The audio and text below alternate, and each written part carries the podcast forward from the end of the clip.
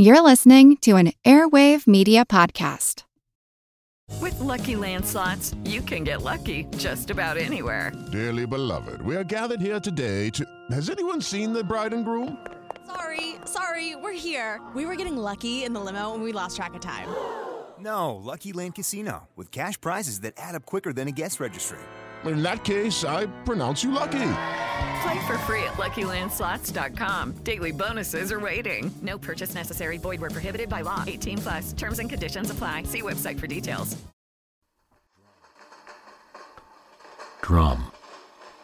A hint of fife. The ground vibrating.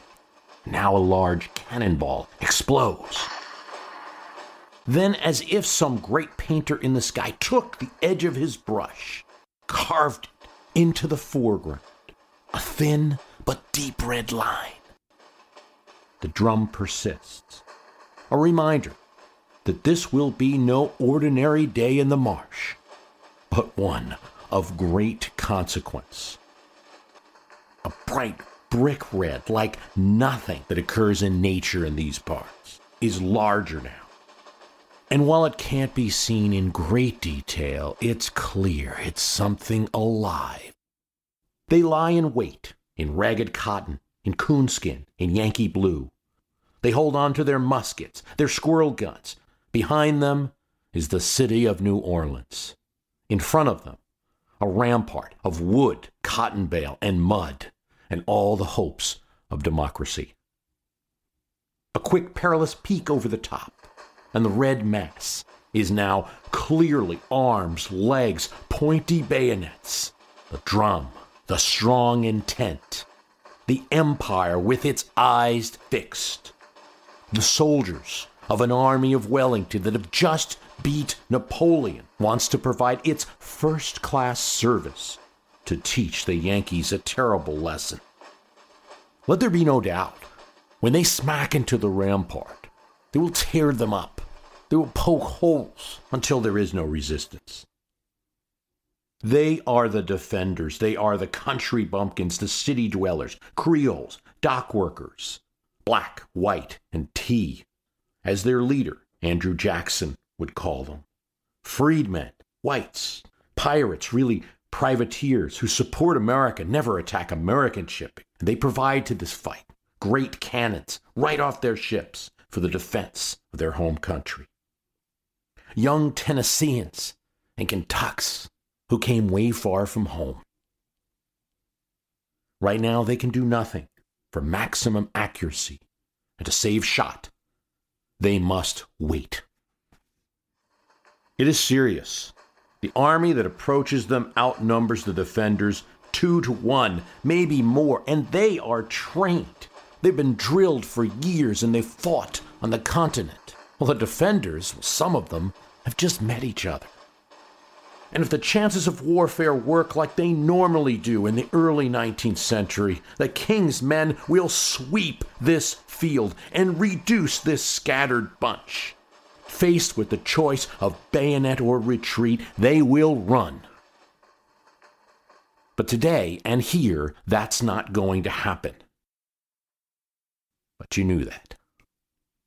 The resolve, the back to the rampart, the tense hold on the musket, the spirit that says, You shall go this far and no farther. This mud wall is the border of the republic, a nation under God, and you are about to hear its message.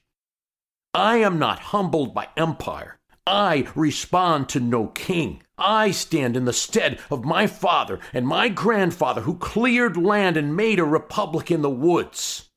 It's one thing to win independence, another to keep it. And that's what I'll be tested on now. I'm about to answer you, old enemy of mine. My Scottish forebears may have fought you on some ancient field, and here we go again. What you mistake for silence, what you mistake for a break in my resolve. It's just me waiting to make sure my squirrel gun gives you the proper shot. A second more. The sword falls, the officer howls, and the United States of America answers. And that shot is their one chance. Their volley must be enough ballistic force to take the stuffing out of the advance. If it is not, all the advantage of being behind a mud wall is gone. All of their hard work assembling is gone. They lose their cannons. It goes to the sword, the rifle butt, the pistol, and the fist. A futile melee. One that's usually decided with numbers, and then the army of redcoats will cut through them, seize the city. Now we have a British Louisiana. Now we have a cutoff to the American West an end, perhaps, to the dream of very different history. And there's too much talk, too much talk about how this battle that would be fought just about 200 years ago, the Battle of New Orleans, was pointless because of the lack of modern communication. Battle need not be fought, it said. There was a treaty that was signed. Oh, indeed. The British had signed a treaty.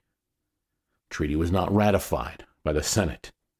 It could have been easily unenforced, and it's not likely that in hold of the major economic power, the end of the mighty river, the commercial city of the North American continent, that the British would have given it up over a piece of paper, at least not without major concessions.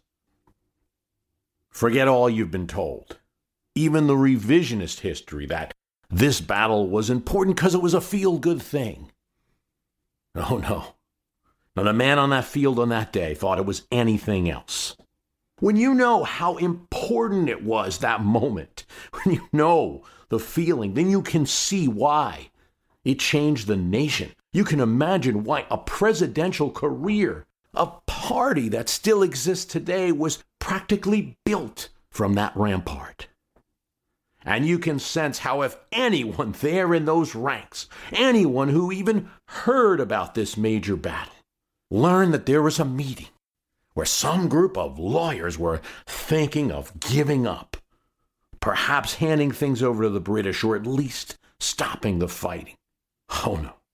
If you heard that somewhere north that was going on, you'd be so angry that it could change politics forever. It almost did.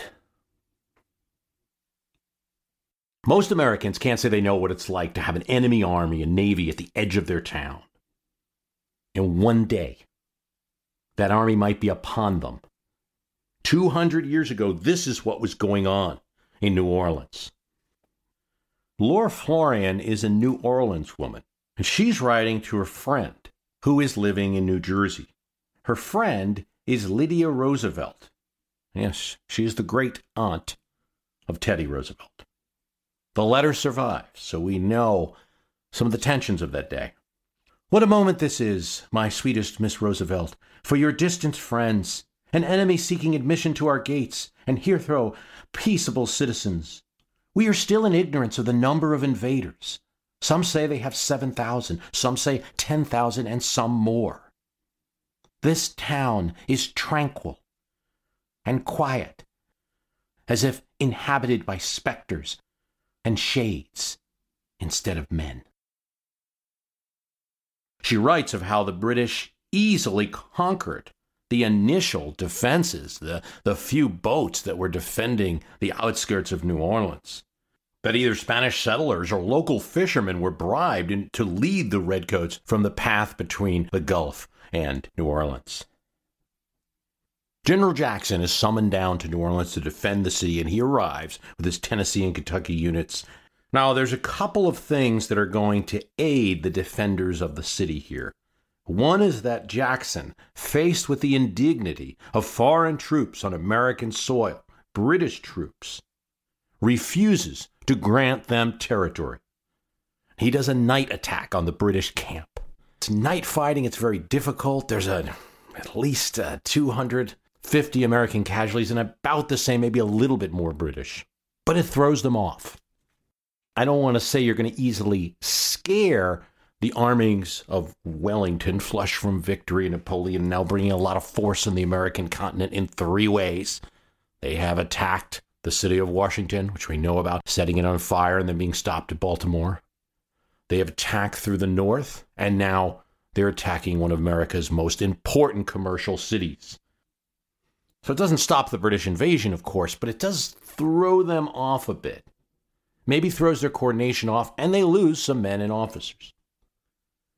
Secondly, what's supposed to have happened in the Battle of New Orleans, according to the British war plan, is that the British were going to attack across the river they were going to put artillery. So as their infantry is attacking, they're supported by cannons falling on the American, disorienting them. That artillery brigade and the infantry to support that positioning can't arrive in time to help the infantry. They're badly coordinated. They judge this force to be inferior. They can overrun them. As the British approached the Jackson line, here is from an American eyewitness. Colonel Smiley from Bardstown was the first who gave us orders to fire on our part of the line, and then I reckon there was a pretty considerable noise. Directly after the firing began, Captain Patterson, I think he was from Knox County, Kentucky, but an Irishman born, came running along. He jumped on the breastwork, and stooping for a moment to look through the darkness as well as he could, he shouted, Shoot low, boys, shoot low! Rake 'em, rake 'em! They're coming on all their fours! The fire that they unleashed would be devastating, as seen from a British officer, George Gleig. That the Americans were excellent marksmen, we've had frequent cause to acknowledge. Scarcely a ball passed over, or fell short of its mark, but all striking full into the midst of our ranks. The shrieks of the wounded, the crash of the firelocks, and the fall of such as were killed caused confusion, and what added to it was that the houses that we stood beside burst into flames suddenly. The Americans, having expected our attack, had filled them with combustibles and then directed guns in an instant. The smoke blinded us. Here's the description to Lydia Roosevelt. Yesterday was the witness to the next and last engagement. To describe the incessant and tremendous roar of cannon and musketry which we were awoke before dawn would be impossible. Imagine claps of thunder, while the echo prolongs to sound undyingly. Or rather, fancy the grating of an immense wheel. But no, I cannot convey to you the idea in which it can in the smallest degree give an accurate conception of the sound which our ears were assailed. The carnage was indeed terrible. The enemy advancing on the plain were cut off by the dozens. The result from another American eyewitness. When the smoke had cleared away and we could obtain a fair view of the field, it looked at the first glance like a sea of blood. It was not blood itself which gave it this appearance, but the red redcoats in which the British soldiers were dressed. And again, our British officer from the aftermath. Prompted by curiosity, I mounted my horse and rode to the front. Within the narrow compass of a few hundred yards were gathered together nearly a thousand bodies. Not a single American was among them. They were all English. Nor was this all.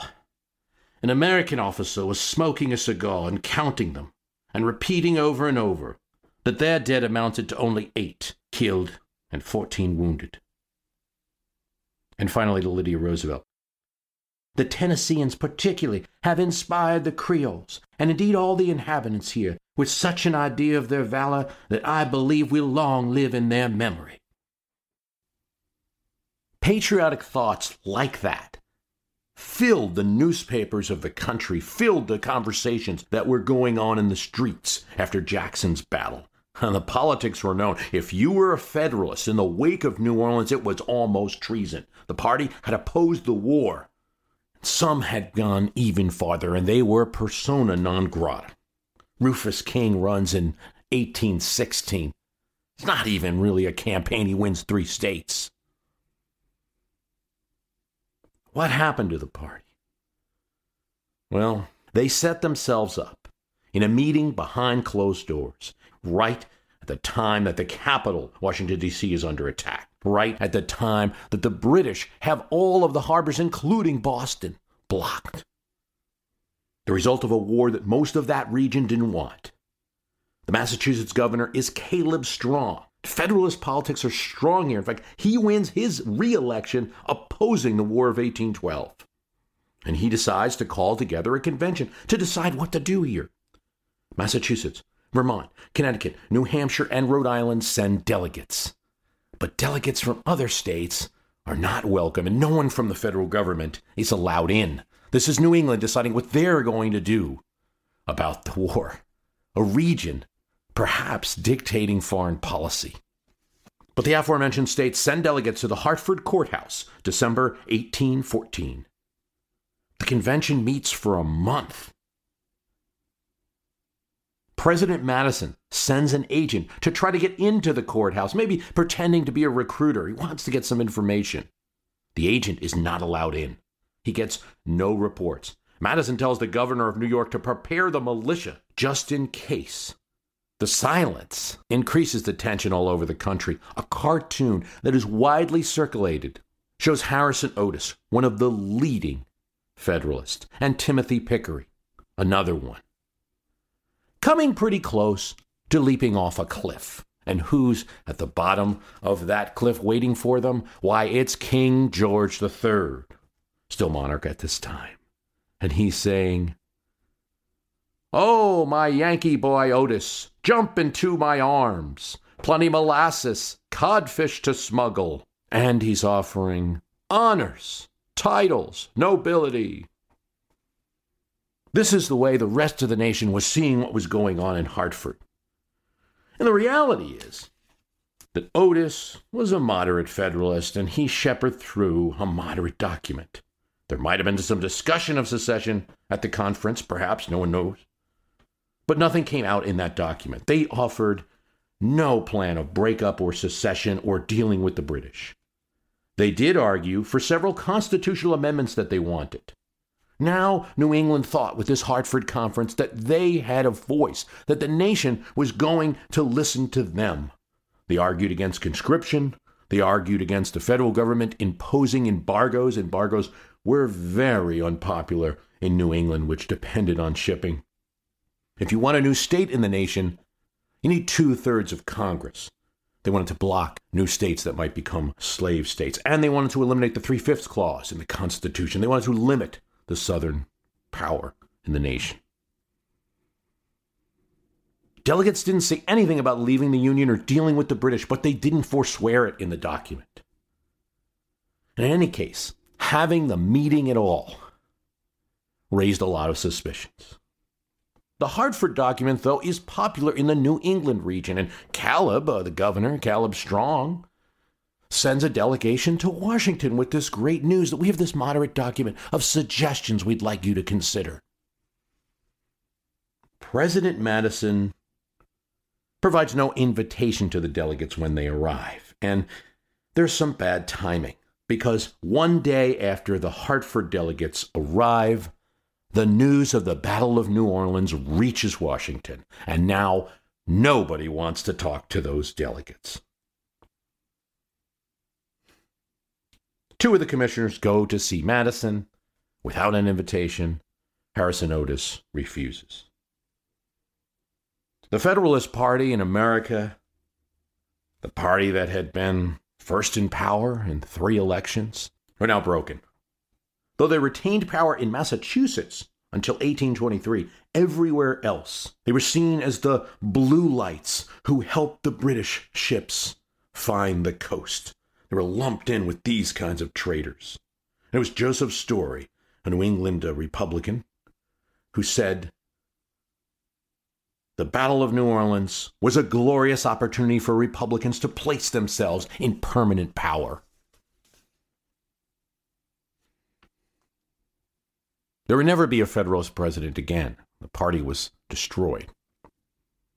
But something starts to happen that's interesting.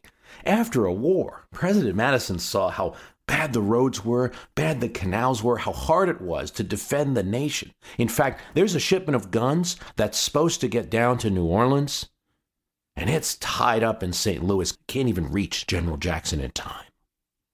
That's the state of the nation. He wants to do something about it. He wants national funds for canals, for roads, for internal improvements in the nation. But something else.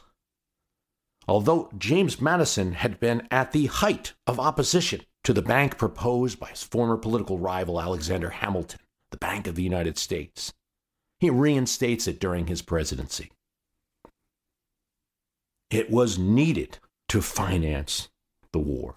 Now, there's some criticism, not so much from politicians in Washington, but from around the country, writers comparing him to an apostate, saying he's a quasi federalist now. But it doesn't end with Madison, it's not just him. His successor, James Monroe, also seeks to eliminate party distinctions whatsoever. We're all one now. We don't need parties anymore. He tours the country ostensibly to review the coastal forts. But everyone knows it's just like George Washington did.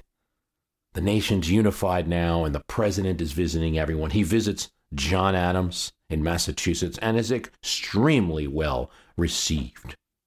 It's called, in history books at least, the era of good feelings because the two party bickering had stopped.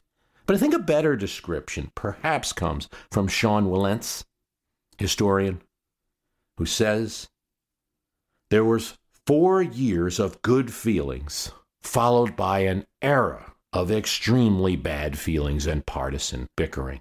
And that's sort of what happens because by 1820, 1821, you're starting to see debates over slavery. You're starting to see debates over the amount of money being spent. You're seeing little political fights between even people of the same party, like Henry Clay and President Monroe. Andrew Jackson starts to get uppity with his fame and he wants to invade Florida. They got to restrain him. And you end up with a fantastic partisan battle in 1824, mostly between Andrew Jackson and the Secretary of State under Monroe, John Quincy Adams, which really resembles the Federalist fight, even though everyone's calling themselves Republicans at this point. By 1828, you've got two parties at each other's throats.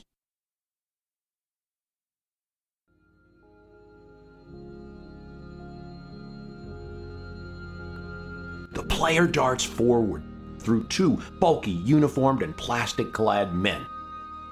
Through a gap where he can see a green field with bold white lines. His objective is to cross each one of them. Each marks 10 yards. To some, it looked like a gridiron, hence the name, for the sport. Just barely. The player keeps his balance and holds an oblong ball, but he grips it as he's been trained, helmet strapped, eyes on the line. He keeps his balance and he crosses the final line into his opponent's end zone. To the cheers of the home crowd in the arena. And if you are like a good number of Americans, you cheer at this moment too the touchdown. And although it's a sport, there can be no doubt about what you're cheering for the invasion of space, the conquering of an opponent it's not war, but it resembles it. Football, the American variety of football, is a very old game, though not as old as some other American sports. Its roots are in rugby, association football known as soccer, handball, mob football, which was a kind of informal college game. Crowds, have players per se, would try to move the ball to their side. The American colleges, Princeton, Columbia, Rutgers, Yale, met in 1873 to establish rules for their game, get it away from this mobness. It's a very different game from what we know today. There are 15 players, for instance, which means eight more men on the field than what we see in today's game. A lot of the point of the game at this time in 1873 is kicking the ball into the goal where today's game, that's just a small amount. The essence of a touchdown is to get a chance to kick the ball. Where today, but what you really want is the touchdown itself. Throwing the ball forward to another player, that wouldn't be allowed. It's the coach of Yale, Walter Camp, who is generally credited for the rules that are close to what we know today. His he creates downs, a limited amount of chances for one side to have the ball and to try to gain a certain amount of yardage, or they must give it up to the other team. First, it's five yards that the team needs to gain, and then there's a change to 10 to make it a little harder. And by 1912, as Wilson, Taft, and Teddy Roosevelt are battling for the presidency, you can now throw a ball forward to another player. Why are they doing all this? It's to make the game of football exciting. And it is. And by 1922, a professional football league, the National Football League is established. It's popular. Well, why? Maybe because it's a little less about kicking a ball into a careful goal, about skill and dexterity and that stuff.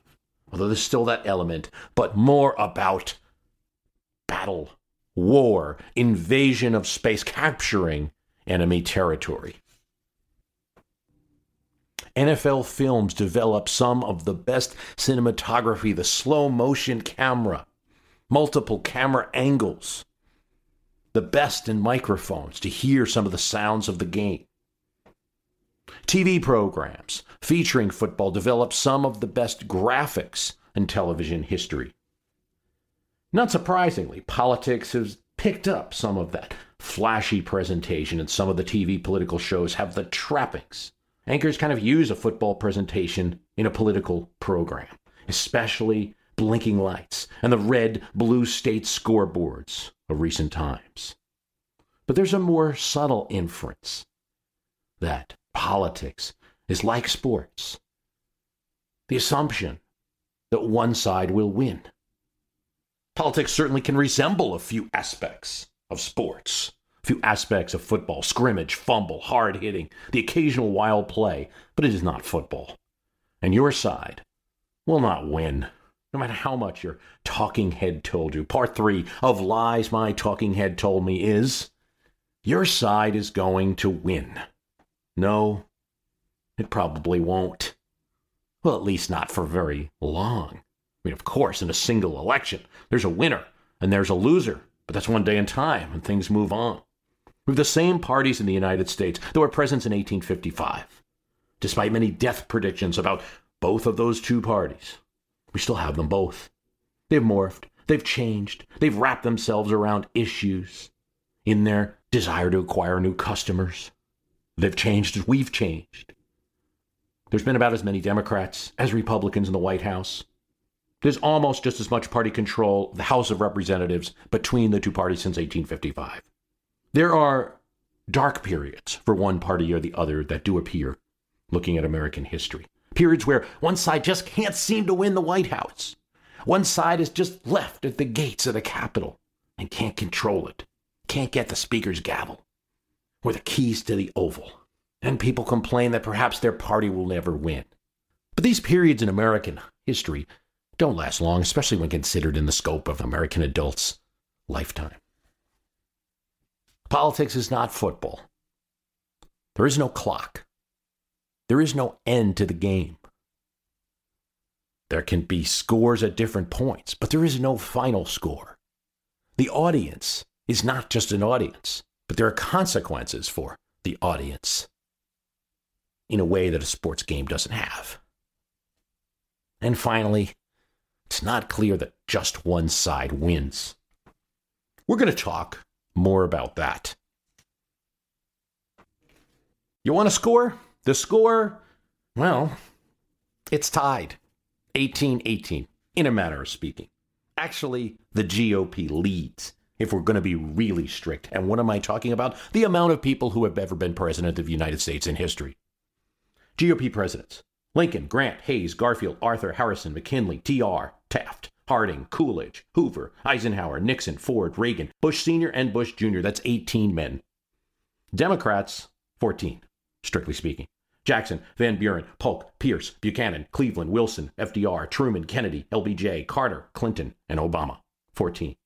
But we can get it up to 17 if you include Jefferson, Madison, and Monroe as Democrats, even though they weren't directly in lineage to the Jacksonian Party even though they called themselves Republicans or sometimes Democrat Republicans. It's often linked. The Democratic Party is often called Party of Jefferson. That brings you up to 17. And if you throw in Andrew Johnson, who ran actually for vice president in 1864 on the Union ticket, but acted like a Democrat, considered himself a Democrat once he came to office after Lincoln's assassination, and tried to seek the nomination of the Democratic Party in 1868, almost got it. You count him as a Democrat as well, you get 18 presidents. So the score is 18 18. And of course, there are four Whigs, two Federalists, and John Quincy Adams. Even if we are strict and we say 18 to 15, It's pretty tied between the two parties in history, especially when you consider that FDR had the four terms. Thomas B. Reed discovered that he could do something that had eluded many of the people that came before him. He could run the American government, especially that legislative branch which in the Gilded Age had come to be seen as inefficient, ineffective, feeble.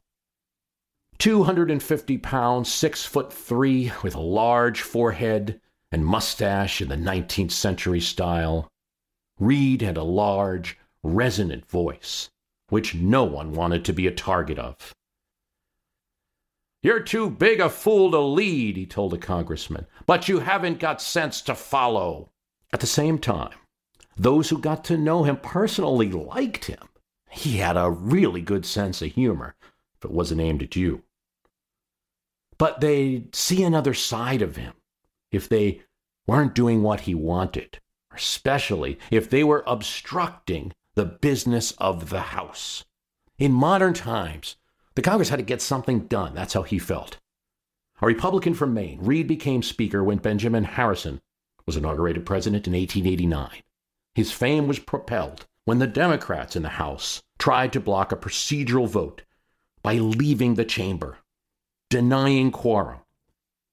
Reed does something different. He orders the sergeant at arms to have the doors to Congress locked shut, and then he goes on with the vote. It is the duty of the Speaker to be sure that a factious minority does not prevent the House from doing its duty, he says. It's too much for some. For the first time, Congress spends a billion dollars. Woo! His answer it's a billion dollar country. He passes a tariff and the Sherman Antitrust Act he demonstrates his power, but it also earns him a reputation. Good and bad, depending on what side you're on. A cartoon at the time shows him as an expert bowler, but what he's bowling with his bowling balls is his opposition Democratic House leaders. They are pins, and they are scattered by the large ball. He'd earned the name Tyrant. And he'd earned the moniker Czar Reed, a name that stuck. Yet the first backlash to these type of tactics was fast. Benjamin Harrison, like most first-term presidents, suffered a bad first midterm in 1890. Democrats became the majority again and took the gavel from Reed, and I'm sure it was a giddy ceremony. Reed was reduced to minority leader. Yet the Democrats couldn't celebrate long. After four years of holding the speakership, their president, now Grover Cleveland, had a bad midterm. Reed, leading his party to the charge, became one of so many American politicians to predict the death of his opponents. The Democratic mortality will be so great next fall that their dead will be buried in the trenches and marked unknown. And Republicans were back in 1895. As for the first time, electric lights are installed in Congress, first in the cloakrooms, then in both chamber ceilings. Reed instituted another new technology, this time a political one a whip. The whip in the House would keep track of members' votes before they came up and transmit that information to the Speaker. Most devastating for the small d Democrats in the House was Reed's decision to hold up bills that he disfavored. Over in the Senate, a populist senator complained we have a horrid nightmare in the other side of this building. One man transacts the business of 357. Yet, on some issues, Reed couldn't control everything. When his members were eager to support war with Spain, Reed is opposed to this. He did everything he can using his new powers to block motion for the acquisition of gunpowder, for bills that merely protest Spain's actions in, in Cuba. Without consulting him, his appropriations chair, part of his machine in the House, Joe Cannon, working with the minority Democrats, passed a gunpowder resolution providing gunpowder to Cuban insurgents. There's also a bill to annex Hawaii that this new coalition passes without Reed's support. He also opposes it. Four years after his second whirlwind term as Speaker starts, Reed was seen as a broken man and he resigns.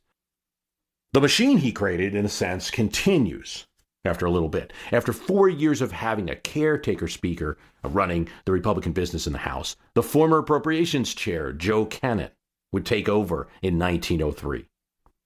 Cannon appeared to be the opposite of Reed. There's no bluster with Cannon. He's a simple Indiana man who had moved to Illinois, supported Abraham Lincoln, worked for the state, got elected to Congress. He's a smaller man with a gray beard, a top hat, and the ever present cigar. He's called Uncle Joe, and he loves the house, and he supports the members. I believe in consulting the boys, finding out what most of them want, and then doing it. It was folksy, friendly, largely false. Cannon would consult the boys. Cannon would defend the House, but he controlled everything with an iron fist, and decisions went through him first. But it was always couched in a smile. As one progressive congressman said, George Norris, Nebraska, members knew that they would be pleading on bended knee before the Speaker for favors. He had in his hand the political life of every member of the House. Right as we have this Speaker, who has exceeded and perfected the scientific control of a legislative body that Reed had developed. Theodore Roosevelt is president. In his first year of taking over from McKinley, he's got a caretaker speaker to deal with, Henderson, not a very strong willed person. He can pass some legislation. Now in 1903, he's got Cannon. Tries to work with him. The speaker didn't really like Roosevelt, didn't like the progressive politics that he was turning to, hated reform of any kind. Roosevelt and the new speaker do meet several times a week. Most of the proposals are killed in legislative committees or in speakers' rulings. The speaker can make a rule whether a bill is going to be heard or how it's going to be decided. And then the entire House has to vote to overrule him. And nobody was doing that with Uncle Joe. At one point, President Roosevelt sends a message to the House. This is in 1908. It's not received at all. Chamber doors are locked when the president's message arrives. Even Theodore Roosevelt couldn't get through Cannon. A new word comes to describe what he's doing with Congress cannonism. And there's only some bills that can even get through during Roosevelt's presidency that he's pushing, like the Food and Drug Act. You needed great publicity, and there was so much publicity behind that act that even Joe Cannon couldn't bottle it up. His actions and the cannonism was not popular. So they like what Cannon was doing. There's reform attempts made, attempts to call bills out that couldn't clear committees because the leadership had blocked them. They're all curtailed. And he rules like this for seven years. A crafty congressman, the aforementioned George Norris, had a plan. He had a piece of paper that he held in his jacket pocket for the right moment. It started to get torn, and the words started to fade on the paper. He hadn't had the opportunity to use it, but he thought it was his secret weapon. 1910, his moment happens. Joe Cannon makes two mistakes. One is Cannon. Again, he would make these speakers' rulings. Uh, ostensibly, they were just parliamentary rulings, but really they were designed to block legislation he didn't like. That uh, a census bill that he wanted had to be considered before any committee got a hold of it, had to go right to the floor of the House because it's part of the Constitution that we do a census. So it's privileged. That's what the Speaker rules. Couldn't be blocked by committee. This is George Norris's moment. He takes this crumpled piece of paper out and he raises to be heard by the speaker. Cannon probably should have referred should have refused to hear him. Well, speakers have done this in the past. But he lets Norris speak. Okay, Norris says, well, the Constitution permits the House to make its own rules. That's in the Constitution. So I have a privileged moment as well. I would like, according to the Speaker's ruling, to make a privilege motion that we change the rules of the House. And of course, his rules involve changing the Rules Committee, limiting the Speaker's power, limiting the, the amount of people on the Rules Committee that's going to control where bills go, making that uh, the Speaker will be in, ineligible to serve on the Rules Committee, changing the membership of the Rules Committee so that it's spread out according to geography and everyone gets representation, basically taking the Speaker's power away. It's a legislative moment. Cannon loyalists realizes what's going on here with Norris talking, and he raises his hand. Point of order, point of order. Cannon, of course, hears him. He says, no, no, no. The, the, Norris's motion is not privileged, and we have to start talking it, about it right now and refer it to the Rules Committee. After 26 hours of debate, the congressman from Pennsylvania, several Cannon loyalists, and then some of Norris folks and his progressives, and then some of the Democrats who were in the House talking, debating back and forth. 26 hours. Joe Cannon, as Speaker, makes a ruling that it be referred to the Rules Committee, and as he would always do, dares the House to overrule him. Cannon is not as popular anymore, you know. This is after he had blocked a lot of the popular bills that Roosevelt and the reforms that other people had tried to put forward. There's a lot of news coverage of what Cannon's doing. It's 1910. Taft is president now, not as popular anymore. Norris has a group of anti Cannon Republicans, and he meets overnight with the Democrats, who are in minority, but for the right issues, perhaps they could build a coalition. The Democrats and the Progressive Republicans agree to work together, and by a vote of 182 to 162 the next day, the Speaker is overruled. This hasn't happened before, not under Reed, not under Joe Cannon. It's a shockwave. Now there's hours of more debate. There's jeering on both sides, but it's clear what's going on. The most powerful speaker is losing his power, and the rules of the House are changed. The whole House now will elect the Rules Committee. The Speaker can't be on it, and the Speaker has much less say over what bills are going to move forward. These rules are voted 191 to 156, the final vote, a blow to Cannon. 43 Republicans crossing over and joining 150 Democrats to make it happen.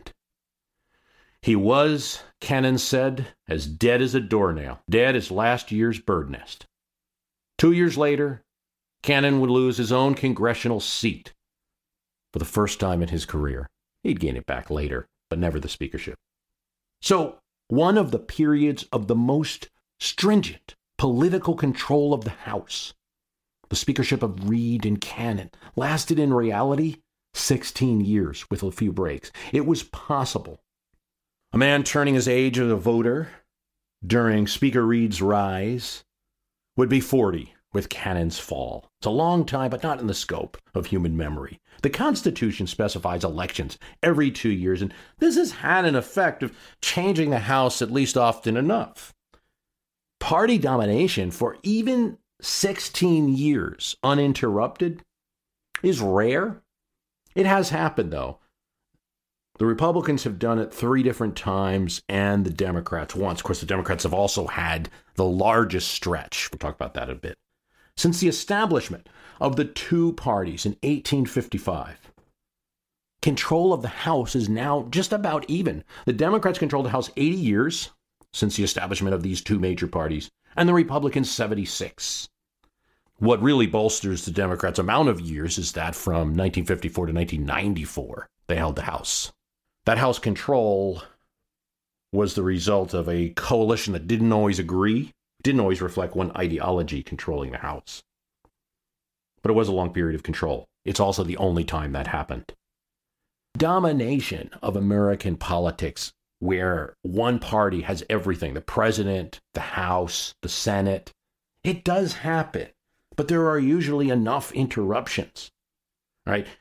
Since 1855, 46% of the time, almost half, at least one branch was controlled by an opposition party, the opposition party to the president in the White House. So they had the House, they had the Senate, or they had both. let's get real. There's something that you really want in your heart of hearts if you're the average American thinking about politics. You'd really want your opponents to go away. Like, if you were a conservative, you could just get rid of the demis and bring in some sensible government. If You could get rid of the insane semi socialist ideas that flood our politics. And if government could be replaced by people who knew how to run a business. And of course, if you're a liberal, you'd like to be rid of anyone who thinks that publicly funded education isn't the most important goal. It doesn't matter who you are. You'd love to wipe the blogs clean of opposition, to clear your congressman's office of protesters, to stop the money flow to politicians from people who have different ideas. We all can agree on one thing. We'd all like to get rid of the morons. That's funny. I, why do you use that term, Bruce? Well, it's because if you read most blogs, isn't that the, for some reason, the term that's used most often to describe oppositions, particularly people that aren't giving a lot of thought to their presentation on the internet, but these morons think this, these morons think that. You'd like to be rid of those people in one swoop. And here's the issue that will never happen. Well, it actually has happened, though, maybe a couple of times. You could say that that Federalist Hartford Convention was close to one of those times, although, as I explained, some of the Republicans, it's known, started to take on Federalist ideas. So it almost really didn't happen here. Here's a great quote from uh, Jefferson, and he's writing to uh, one of his friends, a judge in Virginia. What do you think of the state of the parties at this time? The opinion prevails that there are no longer any distinctions. The Republicans and Federalists are completely amalgamated. But it is not so. The amalgamation is of name only, not of principle. And indeed, all calls themselves by the name of Republicans because that of Federalists was extinguished in the Battle of New Orleans. But the truth is that finding monarchy is a desperate wish, they rally to the point that they think is next best a complete consolidation of our government and the removal of states. Jefferson was somebody who engaged in a lot of political philosophy and was knowledgeable about these things. And so you see, kind of of the type that there was never going to be a full win. You could just kind of keep people out. In every free and deliberative society, there must be, from the nature of man, be opposite parties and violent dissensions and discords. And one of these, for the most part, must prevail over the other for a longer or shorter time. Parties are natural. That he writes in 1793, well before his writing to the Virginia judge. The elimination of one point of view in politics in American life kind of happened then, but not really. Not even Jefferson thinks so, and many thought. There are some writers that started to criticize President Madison, not so much the, the actual politicians in, in the Republican Party, but writers outside, that uh, he was becoming a quasi Federalist, uh, an apostate to the cause. There is another time where you could say this happened, but there's a big catch. January 1861, Jefferson Davis of Mississippi appeals to senators to allow states out of the Union peacefully. And the 21st of that month, Davis and four other senators from the now seceded states of Florida and Alabama and Mississippi leave. Being a senator is a pretty important and distinguished job. And actually, 1859, they just built a huge new chamber for the Senate with really nice windows in the top so a lot of light gets in. This is the Senate chamber that they use today. They're walking out on a lot in these jobs. Nonetheless, for Clement Clay, Benjamin Fitzpatrick of Alabama, David Yulee, Stephen Mallory of Florida. They give speeches and they are applauded as Davis and these senators bid adieu. The Senate had not been confronted with this, senators leaving in bulk like this. So what do they do? Well, initially, they just decide to leave the seats vacant. Maybe they'll come back. Of course, this changes. In July 1861, war is raging between two sides of the country, and the Senate expels all of the members from the now Confederate states. But this presents an interesting scenario which really hasn't happened before or since in American politics.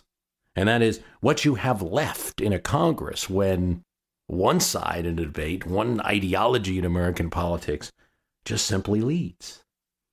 And there's a removal of all the obstacles, as some might see it.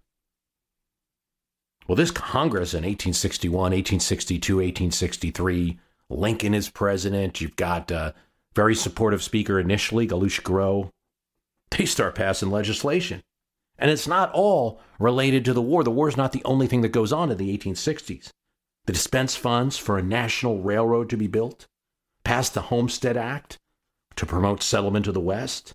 They pass a land grant college act. This is interesting. It's kind of like a higher education bill of their day. It hands out what the government can hand out land, 30,000 acres to a college, mostly for agricultural colleges, to each member of Congress. Senator Justin Morrill of Maryland sponsors it, and Morrill Hall in College Park, Maryland, which was one of these land grant colleges, still stands today.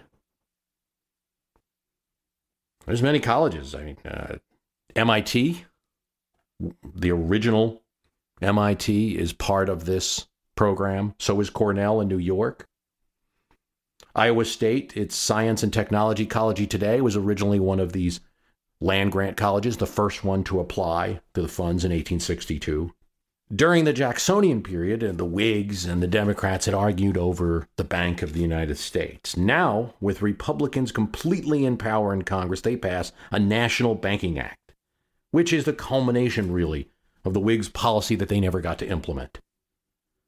Lincoln, who as a Whig supported the bank policy of Whigs during the Jacksonian era, signs it into law.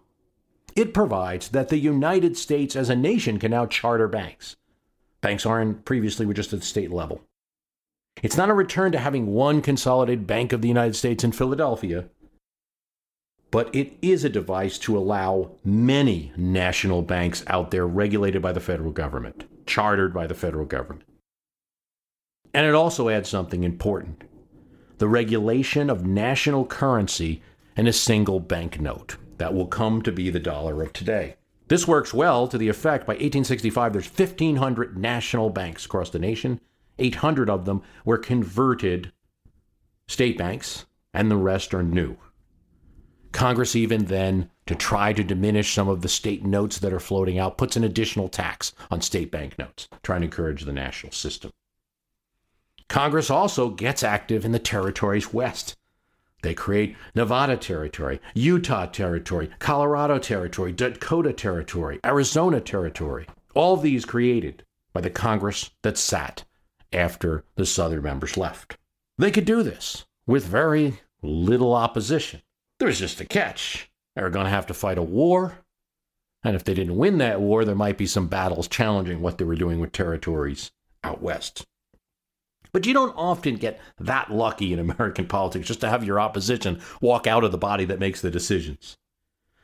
For a few years there, it was like the political opposition vanished, and all those old bank debates, the Western land debates, they could just run wild. The opponents had walked out. Now, there would come to be opposition, even in the Congress that now was made up just of northern and border states. In a lot of the border states, they're not electing Republicans to Congress, they're electing Union Democrats or Democrats or something like this, conservative party members who are going to have a very different interpretation of the war and national legislation than the Lincoln administration does. But Lincoln's able to keep a majority through his presidency. As a result of the Civil War, the GOP party gets its name, the Grand Old Party, because, for one of the reasons, it's holding the presidency for 20 years after the war. Now, the grip on the Congress is weaker. By 1874, they lose the House. The Democrats take the speakership. They'll go back and forth between Democrats and Republicans throughout the Gilded Age in terms of control of the House of Representatives. But in the White House, the strong effect of the Civil War is that for 72 years, there's only one Democratic president between the years of 1861 and 1913. That's, of course, Grover Cleveland. The rest Grant Hayes, Garfield, Arthur, Harrison McKinley, Roosevelt, Taft all members of Lincoln's party. But that's after a war where the majority of Democratic Southern senators and congressmen walked out of the body. Hard thing to recover from. Now, you can also look at periods like the Great Depression and FDR after 1933 had his run of legislation with all of these new, something like 90 new members. And for the first few years, it's little opposition, but there's immediately some conservative qualms about the spending, and this turns into outright opposition by the time you're getting to 1938. So it's a very short period.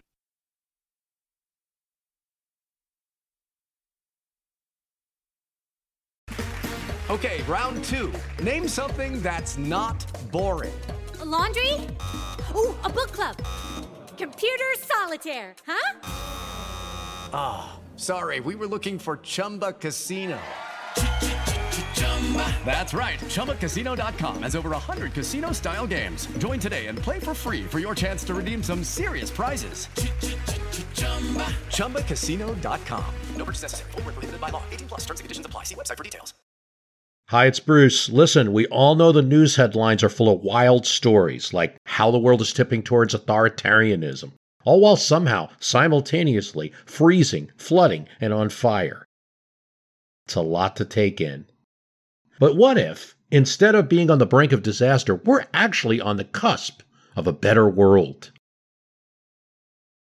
If I've got your attention, then I highly recommend tuning to a podcast that offers a weekly dose of optimistic ideas from smart people. What Could Go Right is the acclaimed news podcast from the Progress Network. Zachary Karabell and Emma Varvaloucas dive into the biggest news and most pressing topics of our time, from climate change to politics, and make the case for a brighter future.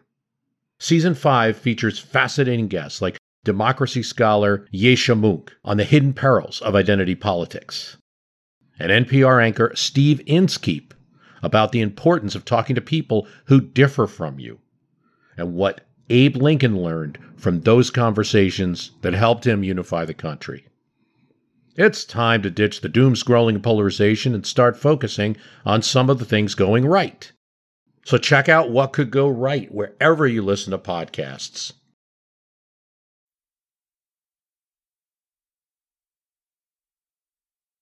At least these days, when an incumbent president is defeated, he gets to go home in style on Air Force One. Well, it's not exactly Air Force One because at some point during the flight, Air Force One signals the tower that it is changing to a regular code. It is no longer the plane flying the elected president. But it's still a well equipped and comfortable airplane taking the incumbent back to where they came from. But in 1801, the president goes home in a coach. And so all that John Adams had to look forward to when he left the executive mansion and set back off to Quincy, Massachusetts, was a bumpy ride. Letters to friends reveal bitterness, heartbrokenness about that election of 1800 especially aimed at his own ostensible friends, his own ostensible party. No party, he writes to a friend, has ever knew itself so little.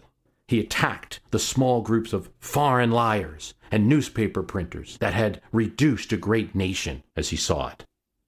He felt as president he had always tried to keep balance, but just felt stymied by events, by his own political party, and of course his opponents. Thus, Adams would not ride in a little coach with the new President Thomas Jefferson until he was being sworn in, nor would he shake his hand, nor would he watch the president be sworn in from a distance even. Adams leaves six hours early, before light. He has a long way to go. There's a little note left in the executive mansion for Jefferson. He does wish him well, and then says there's a few horses that he's leaving in the executive mansion so that Jefferson does not have to buy them. It's their last communication for 12 years. And he sets home on his journey. Jefferson now walks in with the militia contingent to the Capitol, takes the oath proudly. He strikes a conciliatory tone, partially blamed all the excited partisan fighting on the ways of a free people, and he blames them on the Europeans. We are all Republicans, he says. We are all Federalists. As he tries to calm down fears that he's a Republican, so he's going to let the rabble run everything and the country's going to be ruined. He says, This is the strongest government on earth.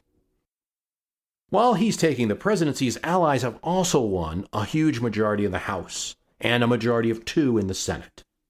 He welcomes this chance to put the Argo of our nation on a Republican tack. He's even hopeful that maybe he can reduce the two parties to one. The greatest good we can do in our country is to heal its party divisions and make them one people, he tells John Dickinson. It's the Republican Revolution of 1800, Jefferson would say later. But witnessing this scene, it would be hard to imagine that just three years before everything was exactly the reverse. Congressional elections were spread out then, but for a full year. First one in New York in April 1798, the last one in Tennessee in March 1799. Federalists were doing quite well. Anger over France, anger of French treatment of our diplomats. First, they take Charles Pickering, who's very popular in the South. He's sent home by the new Directory government in France. France says that they can seize our ships that are in its ports, and there's 12 such ships that they act on. Then there's the XYZ affair, and this has a funny name, and it's it's basically where diplomats that were sent by Adams were told that they had to pay money if they wanted to talk to the directory. This is not how nations are treated. This is seen as a, a, dishonor to America. The reason it's called the XYZ affair is because when it's first stated what happened with the mission, Jeffersonian Republicans are supporters of France, they tell the Adams administration, produce some kind of proof of this. So the document's released, but it's a diplomatic document. So instead of mentioning the ministers' names, it's just X, Y, and Z. Becomes the XYZ affair. People are outraged. And you notice support for Adams and his administration as we face a possible war with France, or this thing heads to uh, hopefully some kind of diplomatic resolution, but perhaps a war. Perhaps we're going to have trouble on our Western front. Perhaps we're going to have trouble with our ships. He's getting support in places where he got no electoral votes for in the 1796 presidential election, the South. Abigail Adams writes about the addresses that are coming into the president from all over the country. Sure, in New England, these kind of things are expected. Like, stick it to France. But in southern towns, in Virginia, North Carolina, the president's foreign policy is getting accolades. This is a place where John Adams wrote, you know, about South Carolina, that he had only enemies and cold friends. And now, from the Shenandoah, from Alexandria, Norfolk, Raleigh, North Carolina, Charleston, South Carolina, Fayetteville, North Carolina. There are people getting together in groups and then having an address and sending that address to the president. This is the way you did it back. George Washington in retirement is excited. All the uppermost populace and hardy yeomanry of the state have come as one, coming forward with strong addresses to the executive all of this support is now reflected in the elections that are going to occur between 1798 and 1799. Federalists gained two seats in Virginia, three in North Carolina, two in South Carolina, and two in Georgia, where Federalists weren't competitive at all. And there was a political machine that they had to beat of some significance there. The House is now 60 to 46 in favor of friends of the government and against opposition. A significant Federalist, Theodore Sedgwick, takes over as Speaker, and in the Senate, a seat is also gained.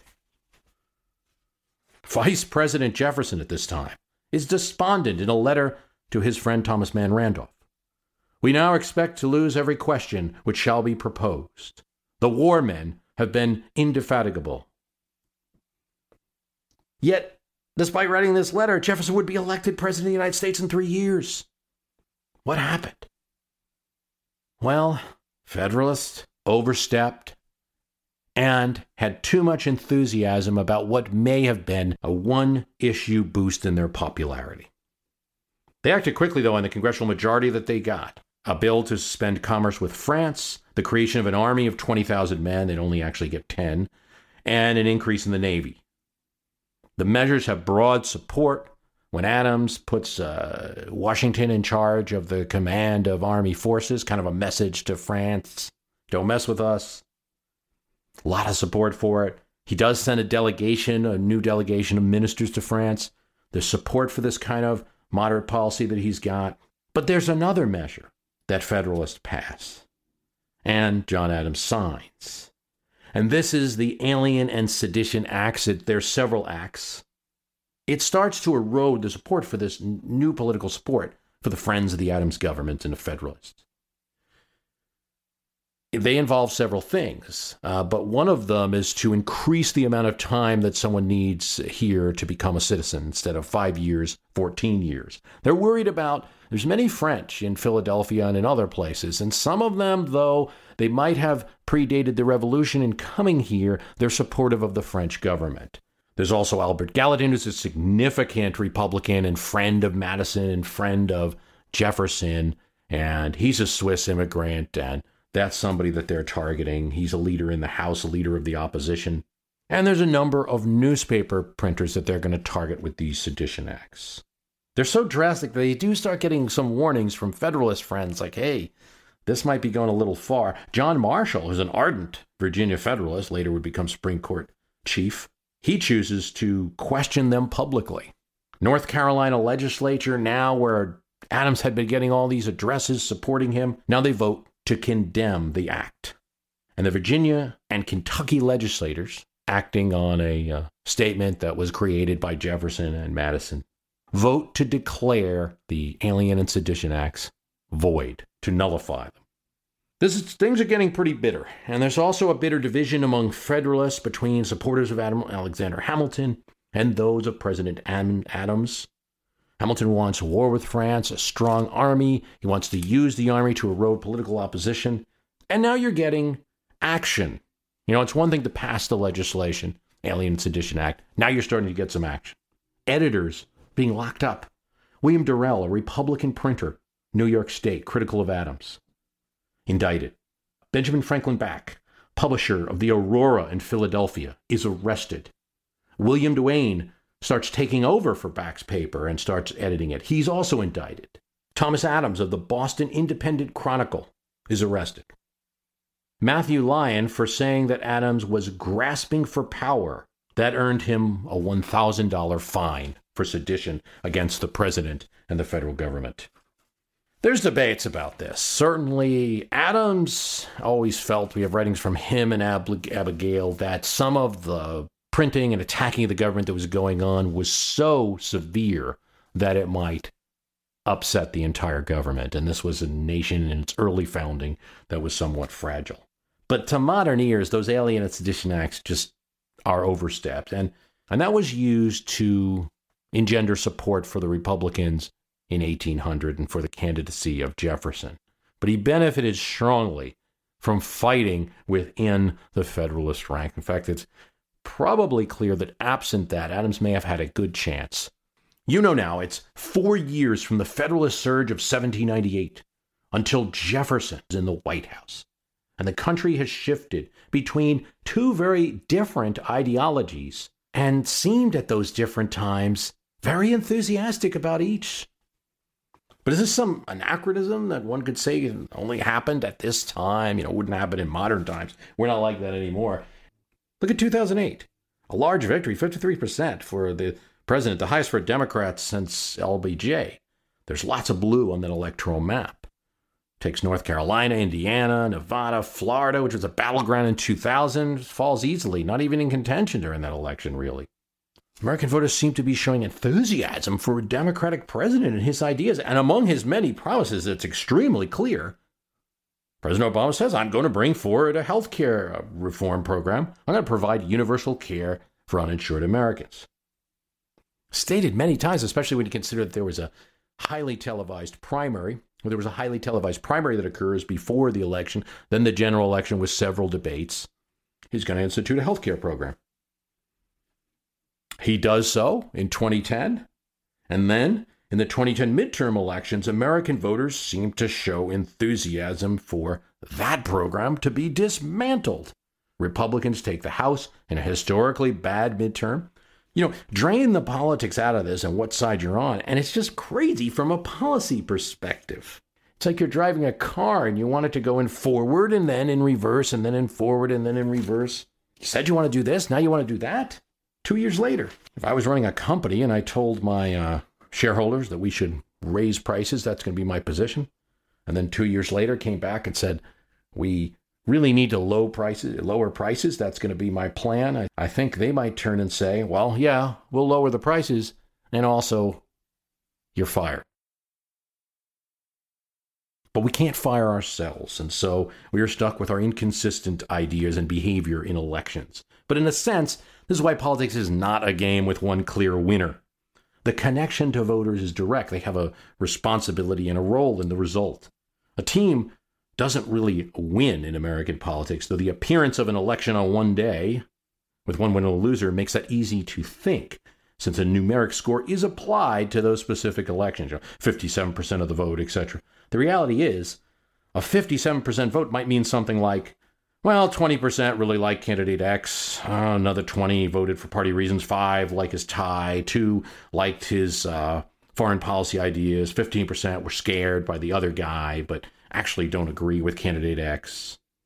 Polls can start to suss out some of those little distinctions that are occurring within a vote, as can letters to politicians or other protests that occur or other forms of expression. But the point is this each politician in office consists, is made up of the atoms of somebody voting for them, unless it is no longer a republic.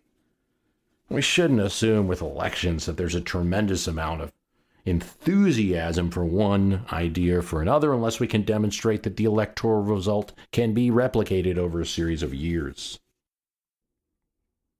I mean, for those with a win loss perspective, looking for a clear winner, recent times really aren't that good. I mean, we go back 20 years. Let's look at this. 1994, Republicans win a huge midterm. 1996, Democrats win a huge presidential race. 1998, slight win for Democrats in the House midterms. 2000, slight win for the GOP in the presidency. 2002, win for the GOP in the midterms. 2004, close, but a win for the GOP in the presidency. 2006, win for Democrats in the midterm, take back the House and the Senate. 2008, huge presidential win for the Democrats. 2010, huge GOP win in the House. 2012, win for the Democrats in the presidential race. 2014, we don't know yet, but there's much talk, historically indicated to be bad for the president's party. Back, forth, no clear, consistent winner. That's 20 years. And if you're a visitor from a foreign country, not partial to one side or the other, which always makes it hard to discuss these topics, but if you put yourself in those shoes, I think the only conclusion is American politics sees a lot of back and forth. It seemed like a pretty good idea at the time. For campaign manager Susan Estrich, it seemed like the perfect opportunity to take her candidate, Governor Michael Dukakis of Massachusetts, and to take his disadvantage that he was having trouble showing off his foreign policy prowess and to make that an advantage. Dukakis wasn't getting a lot of accolades for his foreign policy statements, but he was trying to make them. I mean, this is in the wake of you know, Gorbachev taking power in Russia, and there's starting to be improved relations between the U.S. and the Soviet Union. You're not going to get to be the president if you can't show that you have some foreign policy ability, command over the nation's military forces that you're going to need to take on day one. Ronald Reagan is president at this time, and he makes fun of Dukakis that now that he's that he had been against aid to the Contras, that he had been for some military cuts, and now he wanted a strong defense and a strong stance. And he said uh, that was the biggest switch since Dustin Hoffman played Tootsie. Some voters feel he's weak compared to the sitting vice president. Political campaigns are not permitted to go to the army bases. So the traditional shot, you know, Dukakis with all the troops behind him, that was out. So Estrich sent Dukakis to a General Dynamics plant where they were going to tour the military facilities. Then, with the cameras rolling, there's a great opportunity for some free news coverage. He gets a ride in an Abrams tank and appears, of course, looking out the top. He's not driving the tank, but it almost looks like he is. Now, if you were there at that plant at that point in his in the Dukakis campaign, it really was a great day. Everyone had a great time, of course, but more than that, it sort of looked good. And the few instances of news coverage, you know, on the nightly news, uh, actually seemed positive. But the reaction changed over the hours and days, and and and the perception was that Governor Dukakis looked foolish riding around on a tank so much. And Roger Ailes, who's running the Bush campaign, said that he was having trouble defining how he wanted to attack Dukakis's foreign policy. Because, uh, like Kennedy had done in 1960, Dukakis was trying to outflank the Republicans by making some strong statements about foreign policy. Was throwing them off a bit. But he said with that tank appearance, Dukakis did it for himself and GOP would use that footage, they would use the image of their opponent riding around in the tank that was intended to help him. They'd use it in their ads to make the candidate look foolish. For Madeleine Albright, uh, former Secretary of State and then the foreign policy advisor for the Dukakis campaign, the real problem was that Governor Dukakis wore an outside communications helmet on his head, one that had these two boxes, you know, protruding from them, the radio devices. Some of the staff said, you know, Governor, don't wear the helmet. The official policy was that if you rode in the tank, you felt you wore the helmet for safety reasons. It's kind of like uh, says a lot about Dukakis's personality there. Albright felt if the helmet wasn't worn, it, it, the image would have been fine. He just looked silly with this oversized helmet on his head. The defeat, after at one point Dukakis was 20 points ahead in the polls, was a depressing one for Democrats in 1988, and for a reason. They had lost three presidential elections in a row. And the losses were bad. I mean, Dukakis won 11 states, Mondale won, Carter three, and you know they all won the District of Columbia. It seemed to most that as a national party, the Democratic Party was finished in the late 1980s. Sure, they held the Congress, but they were the mommy party. They couldn't run the government and the things that needed to be run. They couldn't earn the presidency because, after all, the one four years in the White House that they had at that time, Carter, his performance was not judged, especially at this time, as being very good. So it didn't look at all good for Democrats. Clinton wins in 1992. He doesn't ride in a tank and changes a lot of this perception. And now, if you look at it now that you've had two terms of Clinton, two terms of Obama, we have a different perspective in 2014, I would say, than they had in 1988. And it would be odd to see a newspaper column right now where someone wrote that the Democrats are doomed as a national party and can't win the White House. In fact, you're seeing a little bit of the opposite that perhaps the GOP is shut out of the White House. And we should perhaps look at 1988 to analyze that. Now, I mean, if you take the past 50 years now, so since 1964, you've got uh, LBJ for four years, Nixon for eight, Carter four, Reagan eight, Bush Sr. for four, Clinton for eight, Bush for eight, Obama for six, but it will become eight by 2016. So if you look at that, it's basically 28 years of the presidency for the GOP and 24 for the Democrats. Not a huge difference. Both parties very competitive there. Then, as now, you're going to hear about the death of parties. But a death of parties, well, it can happen in a parliamentary democracy, although really you're going to find you have the same opponents, they're morphing into something else. And of course, it can happen in a dictatorship, but it's not likely in a two party republic, especially not likely in American divided government. Hearing talk now, uh, you, are hearing some talk that the Democrats now have a lock on the electoral college demographics, and that was definitely the talk about the GOP up until 1992. There was talk, you know, Democrats couldn't win California until Clinton did.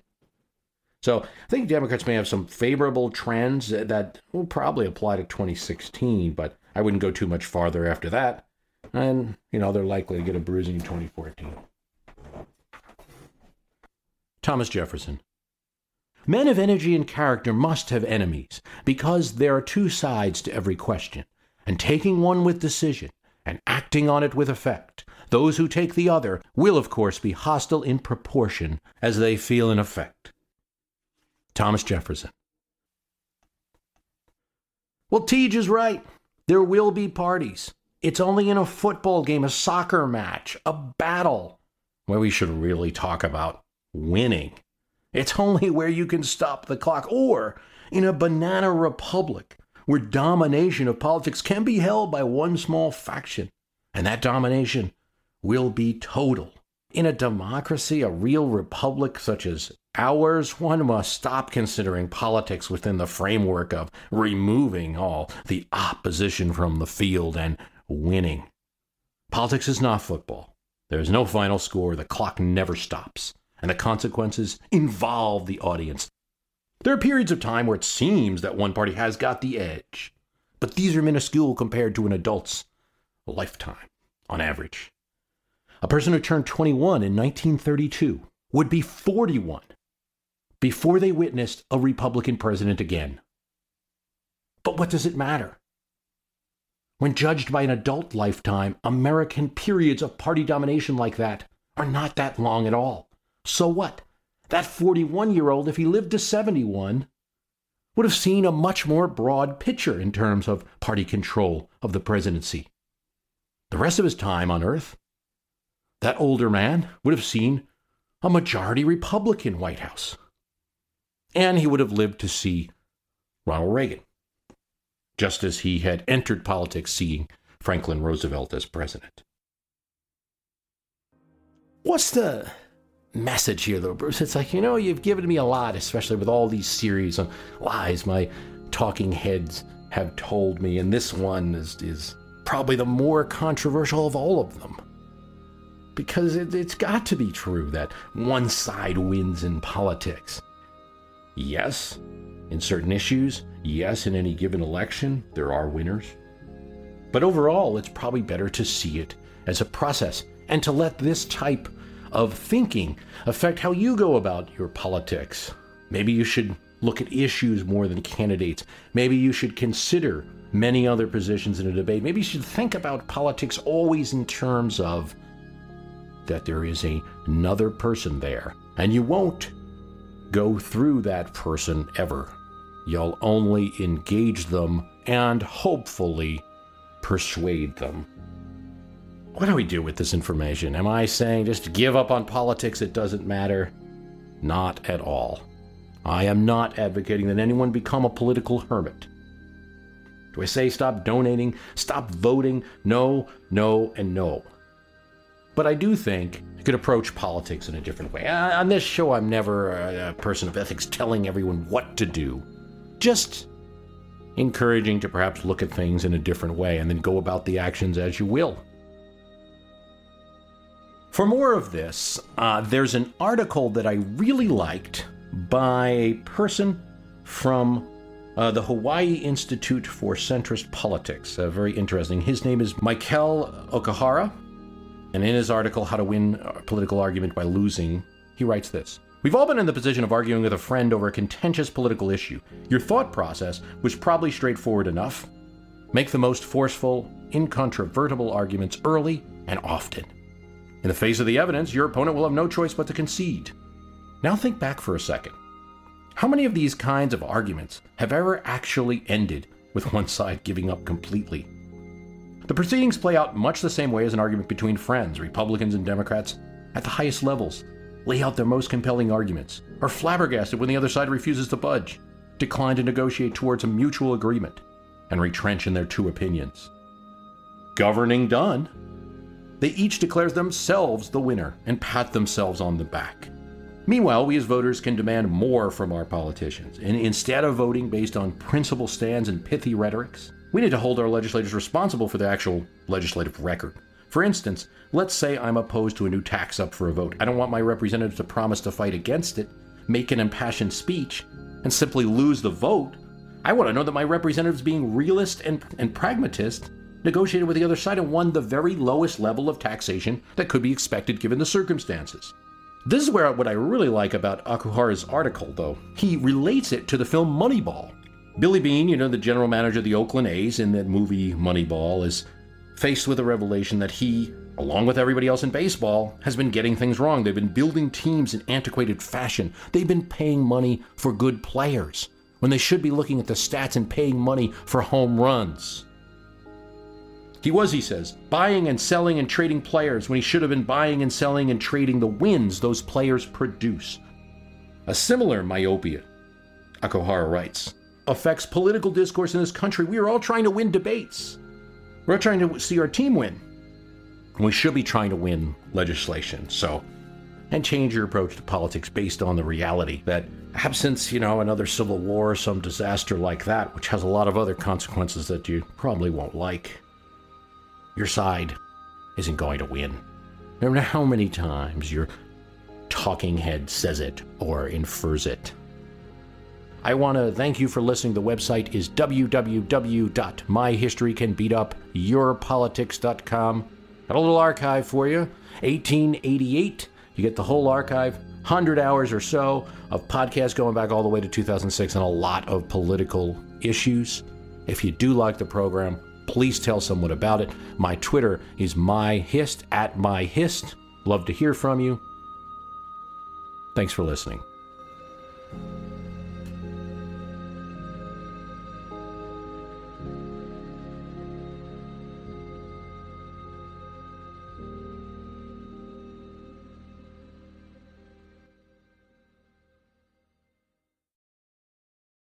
As a long-time foreign correspondent, I've worked in lots of places, but nowhere as important to the world as China.